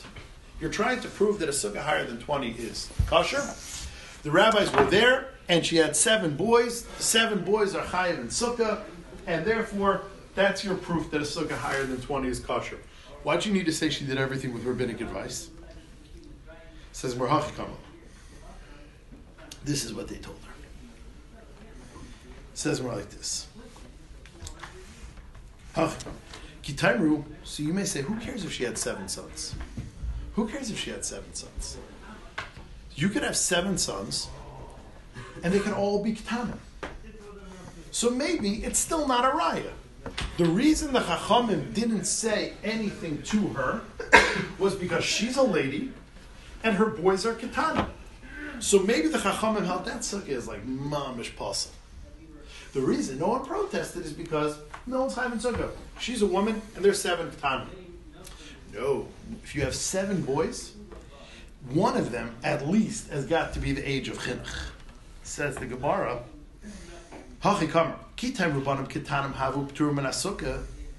tell me it's still no proof because all the kids were Ketanim and therefore Pater min Asukkah. No.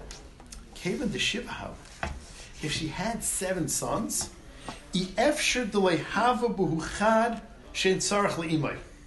at least one of them is independent. If you remember, we said in the end of the second parak, that once a kid is independent, he's chayiv in chinuch and sukkah. If he doesn't need his mother anymore, he's chayiv in chinuch and sukkah. So, now I have a raya. Because she may have been pater. And some of the boys may not have been chayiv in chinuch. But at least one of the boys, she has seven boys, at least one of the boys is already chayiv in chinuch. Oh, you're going to tell me who cares about chinuch, it's only midrabanan? Maybe there's no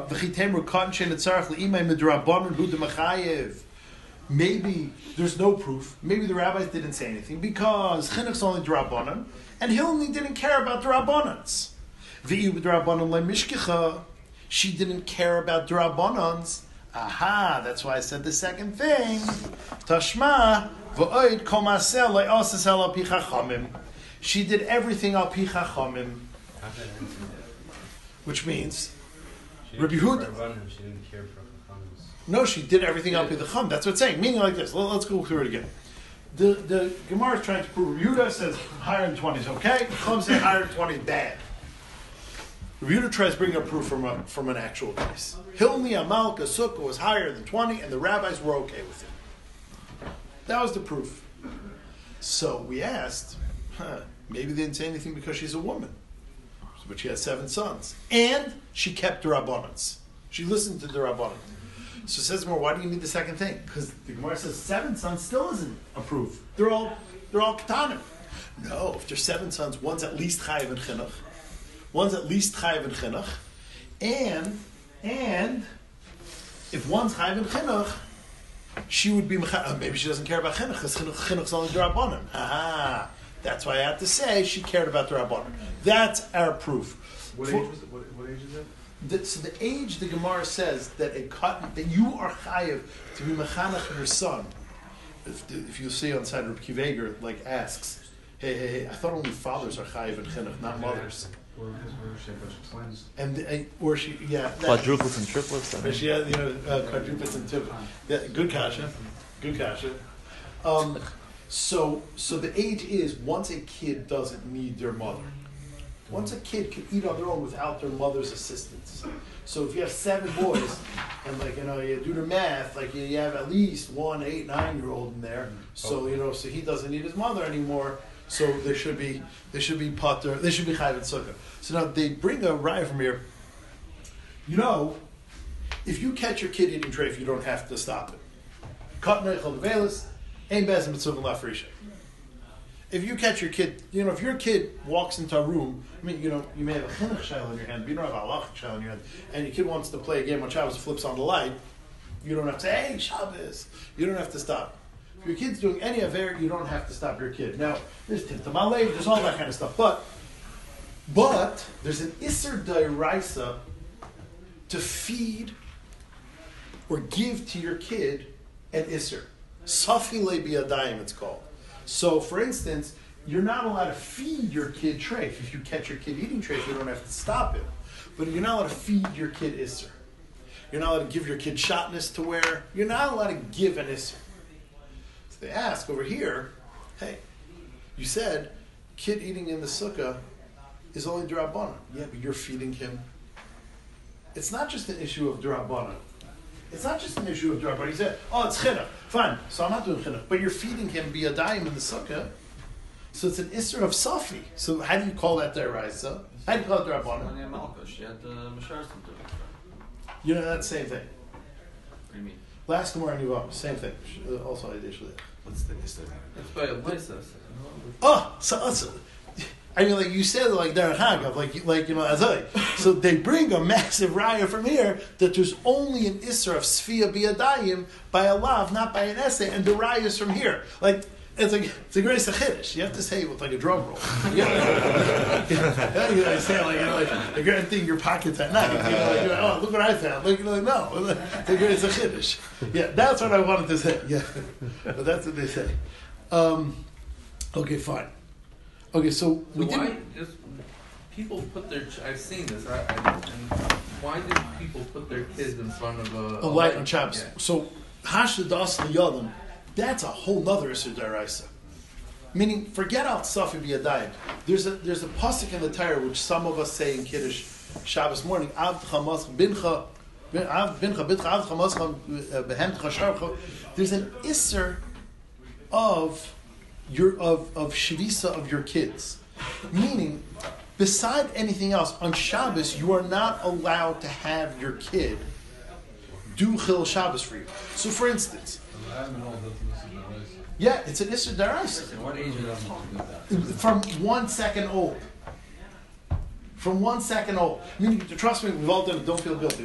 There's always next Shabbos, you can start doing it. But, um, but, but in other words, like this. L'mashal. Let's say... Let's say, for instance, let's say, um, I'm just trying to think of another thing you could have your kid do. No, besides Shabbos. It's all the same on Shabbos. I'm just trying to think of another isser you could have your kid do, um, but Get. that's not Chil Shabbos. Yom Tif. Yom Tif. There's no isser of uh, of Abd Chamas on Yom Tif. So, on Yom Tif, if you put your kid by the by the light, that's maybe Safina B'Yadayim, maybe not Safina B'Yadayim, we could clear about that.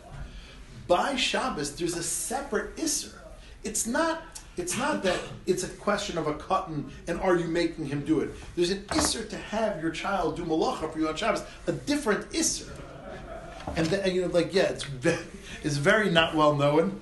And, uh, you know, everyone has, like, the baby hat. And, like, trust me, when people do it, when it, like, goes out of my house, I don't know. But I'm saying, like,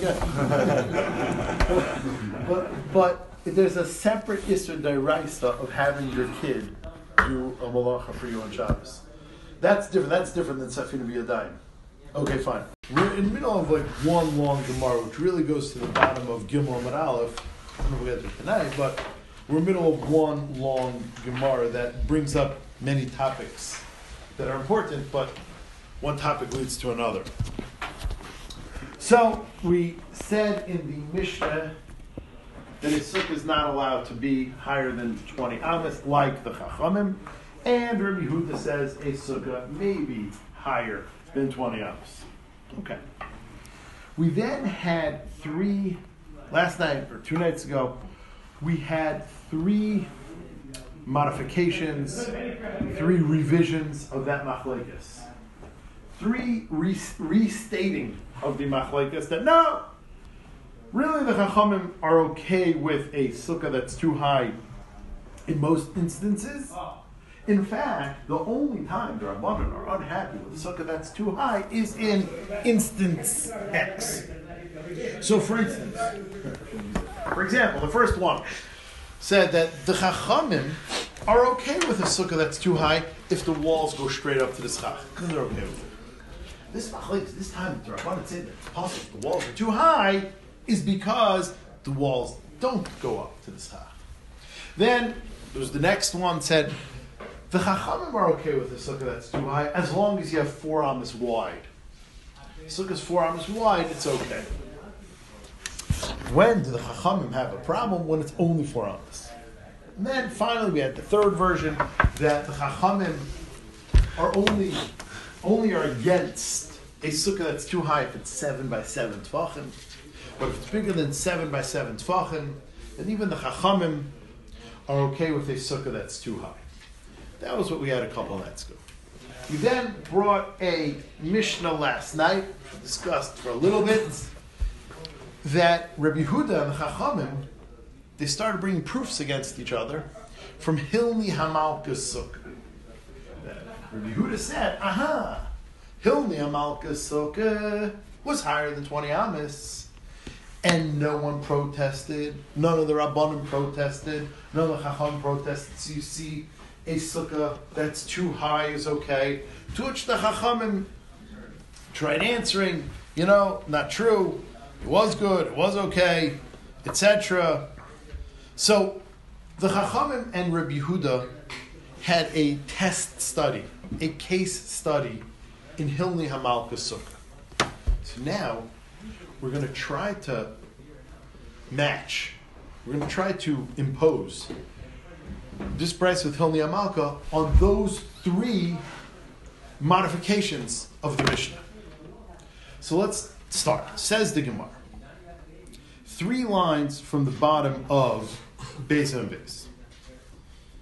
Now, Bishleima Laman D'Amar, this test case that was used as a raya against the Chachamim, the Rebbe said, you see, Hilni HaMalka's sukkah was high.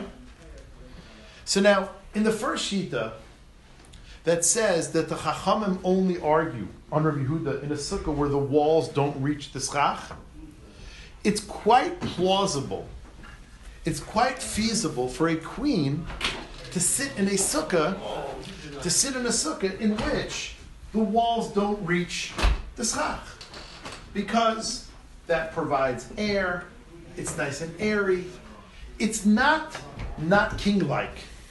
It's not not queen-like to sit in a sukkah that the walls don't reach the schach. Us, this is a perfect test case. The walls don't reach the schach, and it was still higher than twenty amos, in which case the Rabbanan would and should have a problem with it. And Rabbi Yehuda said, aha, you see the rabbis didn't protest. So in the first shita, in the first remodification of the Mishnah, in the first re-explanation of the Mishnah, it all fits. It's all good. So it says the Gemara, Bishleima Laman D'Amar B'She'ein Defanes Magias L'Schach Machlekes. According to the first re-characterization of the Mishnah we said, that when the walls don't reach the schach is where the Rabbanan say it's possible. So yeah, Hilni HaMalka's case was a case that the Rabbanan would passel, and Rabbi Yehuda said it's kosher, and therefore it was a good test case for a machlekes. Darka shel malka, it is the way of a queen, leishiv, to sit besukah she'ein tfanes magias l'schach, to sit in a sukkah that the tfanes don't reach the schach. Mishum avira, says the Gemara on top of Gimel, because it's nice and airy. There's nothing that, oh, a king would never do that. It's, you know, the story fits. The story works. Mishum avira. But in those other two shittas, that the only time the Rabbanan would actually enforce their shita is in a small sukkah, do you actually think the queen had a teeny sukkah? Do you actually think the queen had a sukkah that was either four amas big or seven tvachim big? The queen's sukkah was at least as big as the Munkacher Rebbe's sukkah, in which case, you said everyone would agree you could have a sukkah as high as you want. The Rabbanan would agree in that case. In a king's sukkah, which I assume is nice and big, twenty square amas at least, more than four amas. In a king's sukkah, you said no one has a problem with the height. So why is Rabbi Yehuda bringing a proof from a king's sukkah? It's exempt from the height restrictions. It's bigger than it needs to be. If you say that the only time the Chachamim need the sukkah to be under twenty amas isn't a teeny sukkah, less than four amas or less than seven tvachim, do you think a queen would sit in such a sukkah? No! A queen would only sit in a sukkah that's nice and huge. In which case, everyone agrees you can have a sukkah that's too high. The test case is no longer good. Rabbi Yehuda has no longer a proof against the Chachamim. Everyone should say it's okay over there. Elalamanda Amar, says the Gemara, B'sukkah ketana machlekes. The only time the Chachamim argue in Rabbi Yehuda, the only time the Chachamim enforce their shita is in a teeny sukkah. V'chidarka shel malka leishiv b'sukkah ketana. Is it the way of a queen? Is it protocol for a queen to sit in a small sukkah? No way. So everyone agrees that it's kosher. So why why did Rabbi Yehuda bring a proof against the Chachamim? You see, your modification of Mishnah is not true. Where it says, Amar Rabba Bar Aba, you're right, a, su- a queen has a big sukkah, but within the sukkah there's compartments. Within the sukkah there's different little rooms. And there, the sukkah was less than this year, and therefore height would be a problem. And therefore Rabbi Yehuda did have a good proof against the Chacham. You see, height's not a problem. Where it says, no, it's talking in a case that the sukkah was made compartments, compartments. Small sukkahs, a series of teeny sukkahs. In which case, each sukkah is under the small size. In which case, the Chachamim would say it's possible if it's higher than twenty amas. In which case, it was higher than twenty amas, and Rabbi Yehuda brought a valid raya against the Chachamim. Somewhere says, Um, no, queens don't sit in compartment sukkahs either. It's not true. Is it the way of a queen to sit in a sukkah made of compartments, compartments? I mean, come on. The queen needs her room. The queen needs, you know, a, a broad expanse. She can't be sitting in such a sukkah. Yeah, One, forget about the queen in a second. In the regular case, if you have a sukkah with different compartments, how do you look at that? Each one's its own sukkah. Each Depending on how big the compartment is. Yeah, yeah. And, and, well, and as long as it's seven talking and seven talking, then yeah, the, yeah, it's its own sukkah, and therefore it's a small sukkah, and therefore it can't be higher than twenty ounces. Uh, even if you can't get to it from yeah, matter. yeah, you're you're in your dollar, in your own dollar, yeah. so to speak. Dollar. It's uh, well, it's not impossible. Exactly right. You could possible that. And what's the deal? It's one big sukkah with like cubicles. Or? Yeah, yeah, yeah. Yeah. Again, like I don't know how you have outside access. Maybe like each one, maybe it was around the perimeter. I don't. Maybe there was hallways. I don't know. But if it's under seven by seven, then it's just part of one big sukkah, no? It's not that no, no. Like Usher said. No, Usher said. When there's not on top of something. Yeah, yeah. But I'm not giving you the benefit of the doubt just because you boxed yourself in into something less than seven and there's other parts. I'm not saying oh. Migu, you didn't have to box yourself in your why, kosher. No, why isn't that considered a kosher circus talus? Like? Because you, the, the... It's under, it's under, the, walls, the schach is all on top, and yeah. the wall happened to be small, no, so it's are, still a big circle. The walls that are constricting you, why is seven by seven possible? Because it's not a dira. So if it's under seven by seven, it's, it's, not, it's nothing. No, it's, it's a possible sukkah. You can possible sukkah.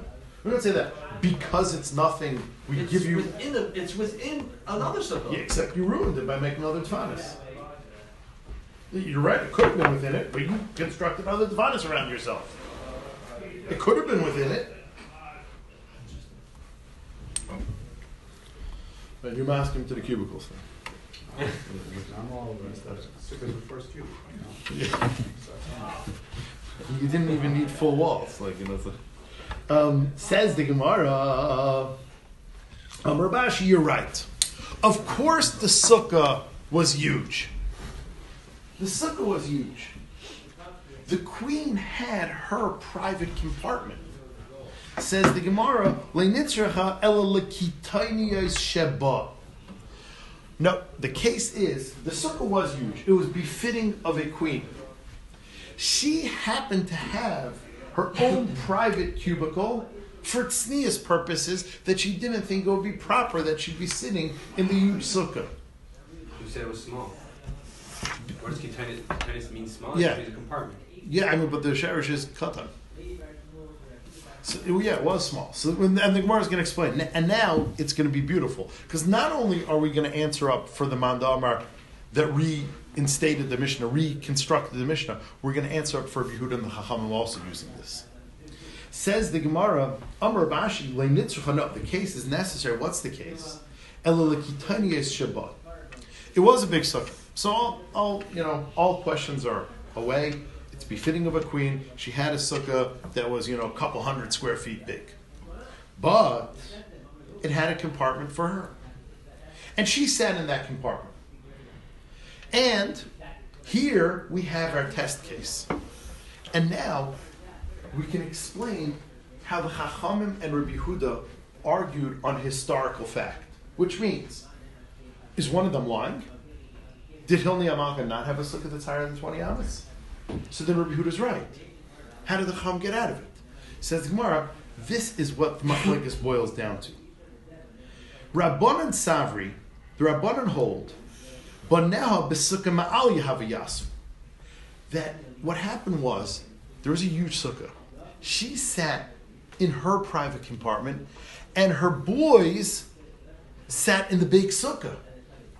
And that's why the Chachamim didn't protest. Because her sukkah, which was under the minimum size of width, would be possible because it's twenty amas high. But who cares? She's a lady. Her boys are in the sukkah of the same height. So you have the sukkah that's eighty feet high, fifty, fifty amas high. But it's huge.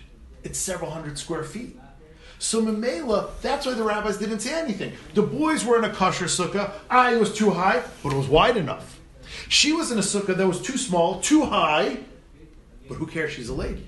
So the scenario of having a big sukkah plus a small compartment not only took care of our problem with the remodification of the Mishnah, it takes care of Rabbi Yehuda and the Chachamim's fight that each one of them is okay historically. What's the heter with the wide sukkah? The sun, right? The, well, the heter with the wide sukkah? Yeah, yeah, that's what it worked with, okay, yeah. So if she's in a compartment... She's not yet too. Her sukkah's puzzle.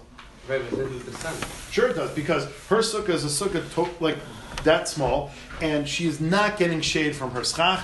The schach is too high to get shade from the schach, because her sukkah is only seven by seven. Her sukkah is puzzle. But the boys, yeah, the sukkah is one hundred feet in there, the schach is one hundred feet in there, but the sukkah is one thousand feet wide. The boys weren't with her in her compartment. If you stand next to her wall, yeah. You're not yaitzer? You nope. stand- You, no, you want in, in her wall or on the other side? The other side. You're, of course why? You're Yaitzer. Because your schach is part of an area that's that wide, and the area you're in is protected by the schach. Because due to its width, it's getting shade from the, from the schach. Her area is so small, it's not getting any shade from the schach. Well, why do you think that her, she would make a sukkah for herself so small? This whole concept is not right for a mako. That's the whole presence of saying that this sukkah must have been big because... Right, so, so I think... Her own thing doesn't make sense. Good gosh. Good gosh. I don't know if what I'm going to say is going to answer it, but as far as being Yotze, her need to be king-like, queen-like, so the sukkah was a seven forty-seven. It was massive. The fact that she was a queen, she took her teeny compartment to the side. So... her tznius required her to be in a small compartment. Her need to show that she was, you know, capable. Yeah, I put up a huge sukkah. And it was, she had a little seat in an Escalade. Rashi so it was like, I'm still... Sorry to interrupt. But Rashi says that the, the idea that it wasn't queen-like is that she has this entourage that's always with her. Right, and, and, for the entourage. And she could put them in the big sukkah. Now that there's a big space for the right. entourage, so that, that makes it not queen-like. Right. That was the problem with little compartments in a big sukkah. Right, because where are they going to go ever? Yeah. Right, right, right. So as long as... Right, right. And Rabbi Yehuda, who brought the raya... Um, so Rabbanan held, yeah, her kids were in the big sukkah. So they were in a sukkah that's one hundred feet high, but it's one hundred feet wide. So they're okay. She, you're right, was in a pasul sukkah, but who cares? She sat in her compartment because it's sneezed. And that is the Chachamim's answer why they didn't need a protest. Because who was actually in a pasul sukkah? Hilni. But she's a lady, she's bothered. Her boys were in the big sukkah. Rabbi Yehuda suffered. No, this is where Rabbi Yehuda disagrees historically. But you understand how this could be a point of debate. Rabbi said, no, her kids were all in her small compartment. In which case, her kids were in a sukkah that's too not wide, and yet too high, and still they didn't protest. I'm assuming that the kids were in that small sukkah. Why didn't the Chacham? I mean, it's the same case. It's either yeah. So no, we're having a historical debate, but we went from having a historical debate about how big was Hilni HaMalka's sukkah to we can all agree on the whole construction of it. We can all agree on the architecture. There was a huge room and there was a teeny room, and we agree on that. And the whole thing was one hundred feet high. What do we disagree about? Where did her kids sit?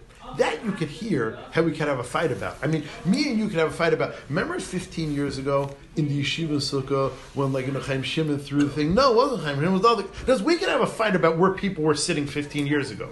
So, so we're not, we're not like, we're not, um, we're not, we're not like liars. Mashenkin, if I say yeshiva sukkah was four feet high, and you say it was twenty feet high, one of us is a liar. So what, what the Gemara is doing over here is like saying, we're not really arguing on historical fact. We all agree on the architecture, Shabbat. Who is sitting where? That you're right. We we, we can fight about. You know, you maybe you forgot, maybe I forgot, but neither of us is a liar. Neither of us is distorting history. Where people sat, that already we can't remember. That's what we just did. We minimized the machloikas from from a fight about how tall Hilni HaMalka's sukkah was, which is weird, to a fight with everyone agrees how tall it was. It was one hundred feet high. Everyone agrees that there were two compartments. There was a huge compartment for all the boys. And there's a teeny compartment for Hilni HaMalka. We also agree that the rabbis didn't say a thing. So we're so far in agreement about ninety percent of the story. I, Rabbi Huda, maintained the boys were with her and the rabbis still didn't scream. Oh, so that, so that, that Rashi asks this kasha. And Rashi says that, I mean, picture the scene. Rashi says they all were lying with their heads in the sukkah and their bodies out, and they like curved around like that, like sardines, and that's how they were in that small compartment. I mean, Rashi says, how did seven boys get in a seven tavach thing? So one option is, we're not even trying to answer that man over. Like, we don't care about him. We, we, we failed to reconcile him before. We're only trying to answer the four Alma Mandamer. But if you want to answer for the for the seventh half of Mandamer, Rashi says that there were seven boys who each got their head. They want to know how it's possible or yeah. how it was? How it's physically possible. I don't, no one no one could answer how it was. We don't have a video. But how Rashi Rashi asked your question, how it's physically possible, and that's what Rashi answers. Well, obviously, some of them have to be sitting on their lap, as you said yes. So right, but even, yeah, even then, you know, you're dealing with a... Um, like cubic measurements, not linear. So it was like physically, even if like they were all stacked up, like how did how did they get? How did their bodies fit? Can't have like seven on top of each other. How did the body? So he says each one had their reish and right of their body, and the rest was out, and that's how you compensated for this bit. I guess they fanned well, out when they were. It doesn't really make sense. You have little kids with a big space, and they're all cramped. It's, I, it's not, it's, it's, no, it's, it's, it's, no, it's, it's, it's, it doesn't. Let me ask you a question. And this is how she always sat. No, it's not. This is how she always sat. Your house has a couple bedrooms? Yeah. When you and your wife are trying to talk about something juicy in the kitchen, where are all your kids? Good, but not. They're all there. They're all there. I love the kids. There's, there's, there's a this room and a that room and there's a ping pong table and there's this and there's that and there's a playground in the back. Get out of here! No, they want to be there. Isaiah does. Uh, so says maybe she got better food in there. Who knows? Where's her husband? Her husband, yeah, her husband was a guy. Um, her husband, I told you, was her brother. Right. That's what it says on. That's what it says on Wikipedia. I don't know if I don't know if it's on a Jewish source. Nothing. And that's what showed me last night on Wikipedia on his phone. Um, that, that's what it says. Um, but um, because I wanted to look up where where um, where this kingdom was. But like, so I read the article last night. So yeah, her husband was her brother, so we don't like talking about her much. But there's she, I mean, she's obviously ma- you know, recently married. Because you know, oh, she has a bunch of little ones. But she was Miscaya and her husband wasn't. Yeah. She was Miscaya with the kids. Yeah, I don't know. The, the article said it needed citations. So maybe maybe we'll fix it tonight. No, it says, it says over the end, the, the, the Seder Zaris, that she yeah. was Miscaya with her kids. With her kids. But like, like I was pointing out, if you have seven, the Gemara like eked out one kid that was eight years old, but wasn't willing to eke out the rest. So it's just a very recent divorce. Yeah. Okay. Fine. Yeah. And come out. By a shame. Yeah. Um. Okay. Says the Gemara. Rabbi Yehuda savar, but now, but now, Gabav Yassi. Her kids were with her, and therefore there were boys in this teeny sukkah, and it was still too high and yet too small, and the rabbi still didn't say anything about filoch le'am ladavar, and that's the proof. So now everything is good, except maybe Ruvain, that seven by seven mandamer, if we bothered to care about him. But everything is good like the four by four mandamer. Everything is good like Rabbi Yehuda and the Chachamim, and that's that's that ended nice. Okay, now let's just finish this off a teeny bit. We keep on quoting this shita that a sukkah has to hold reishai, rubai, most of your, the length of your body, v'shulchanai, and your table. And we say this as if it's a davar pashut, but it's not. It's actually a machlekes Tanayim. It's actually a machlekes between Beis Shamai and Beis Hillel. And guess whose shita we quote as if it's pashut? Beis Shamai. Beis Shammai is the shita that needs Reish Rubai Vishulchanai. Beis Hillel only needs Reish Rubai. So the Gemara is like, hey, hey, one second. You're quoting this as if it's Pashit, but you're actually taking sides on a Machlegis Tanaim, and you're actually taking Beis Shammai's side. Says the Gemara, Omar Rav Shmuel Bar Yitzchak, Halacha, yes, this is the Halacha, Sricha Shetehei Machzekes Reishai Verubai Vishulchanai. Your head, your body, which everyone agrees, and your shulchan. Amalei Rav Abba, come on. Who are you going like? Ki Beis Shammai? Are you actually siding like Beis Shammai in that machlekus in Beis Shammai Beis Hillel? I'm like, duh. That, that's how you translate the next words. Ela kaman. Yeah, like who? You know who I'm siding like. Ela kaman, like like who else am I siding like? Stop bothering me. You know who I'm siding like. I, I know. I shouldn't be siding like Beis Shammai, and you're making this uncomfortable for me, but yeah, that's who I'm siding like. Ika di Amri, some say that the conversation went slightly different. Ika di Amri, Amr Rav Abba, Amr Lachamani, who told you that Mishnah? Amr Beis Shammai hi, v'lei tazuz mina. It is Beis Shammai and do not move from it, which means although you'd be inclined to move away from Beis Shammai and move to Beis Hillel, do not. Do not move away from Beis Shammai shita. That's who I am going like, and that is the halacha. Um, okay, fine. Then we'll do do the rest tomorrow. Okay, fine.